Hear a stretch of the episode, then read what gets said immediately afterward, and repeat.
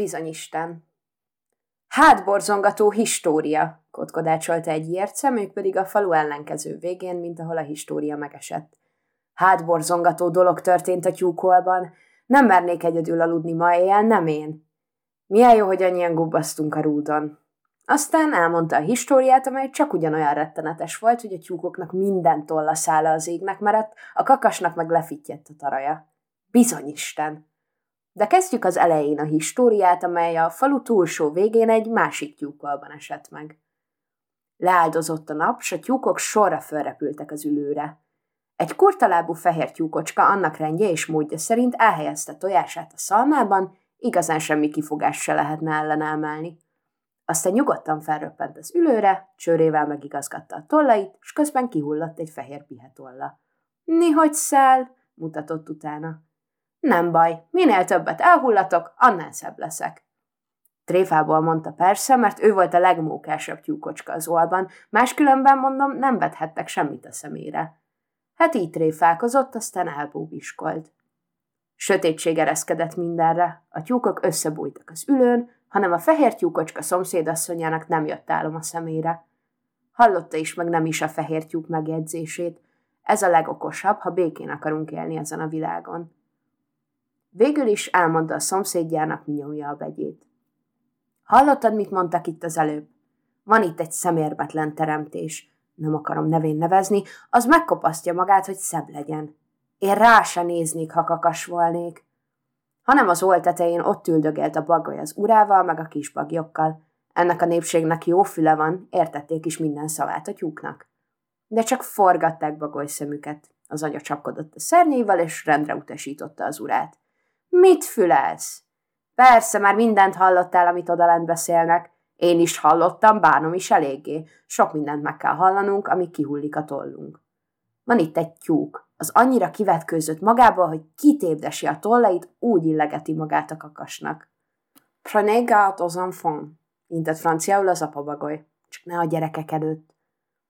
Bizony, én elmondom a szomszéd bagolyasszonyságnak, tőle sok függ a társaságban. És az anyabagoly elrepült kiáltott be aztán a szomszédasszonyával együtt a galambdúcba. Hallottátok? Hallottátok? Hú-hú!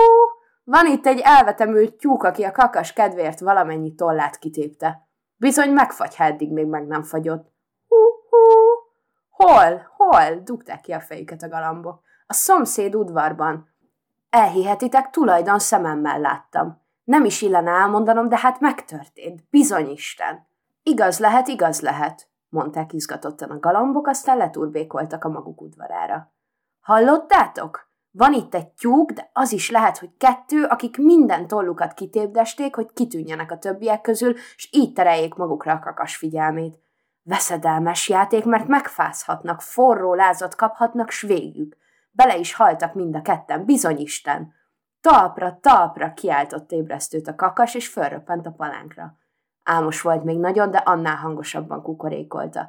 Három tyúk belehalt szerelmi bánatába, reménytelenül imádtak egy kakast. Hogy végezzenek magukkal, kitépték minden tollukat. Bizony, csúnya história, nem is tartom meg magamnak, adjátok tovább. Adjátok tovább, cincogták a denevérek, kotkodácsolták a tyúkok, kukorékolták a kakasok, adjátok tovább s röpült a szörnyű hír tyúktól tyúkig, alvégről a felvégig, míg végre visszakerült oda, ahonnan szárnyra kelt. Öt tyúk, így mondták, minden tollát lefosztotta, meg akarták mutatni egymásnak, melyik sományodott le jobban reménytelen szerelmében. Aztán véresre csípték, vágták egymást, míg csak össze nem rogytak családjuk szégyenére, gazdájuk kárára. Bizony Isten! Az a mókáskedvű tyúkocska, aki azt a kis fehér pihetollat elhullatta, persze nem ismert rá tulajdon személyére, amikor a szörnyűséges história fülébe jutott.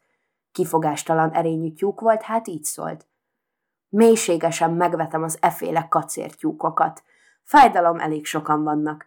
Az ilyesmit persze nem kell szótlanul tűrni, én magam fogom szellőztetni az újságokban, hadd járja be a híre az egész országot. Megérdemlik az eféle tyúkok családjukkal együtt. Bele is került az újságokba, olvashatta mindenki. Úgy ám, egy pihéből könnyen lehet öttyúk. Bizonyisten.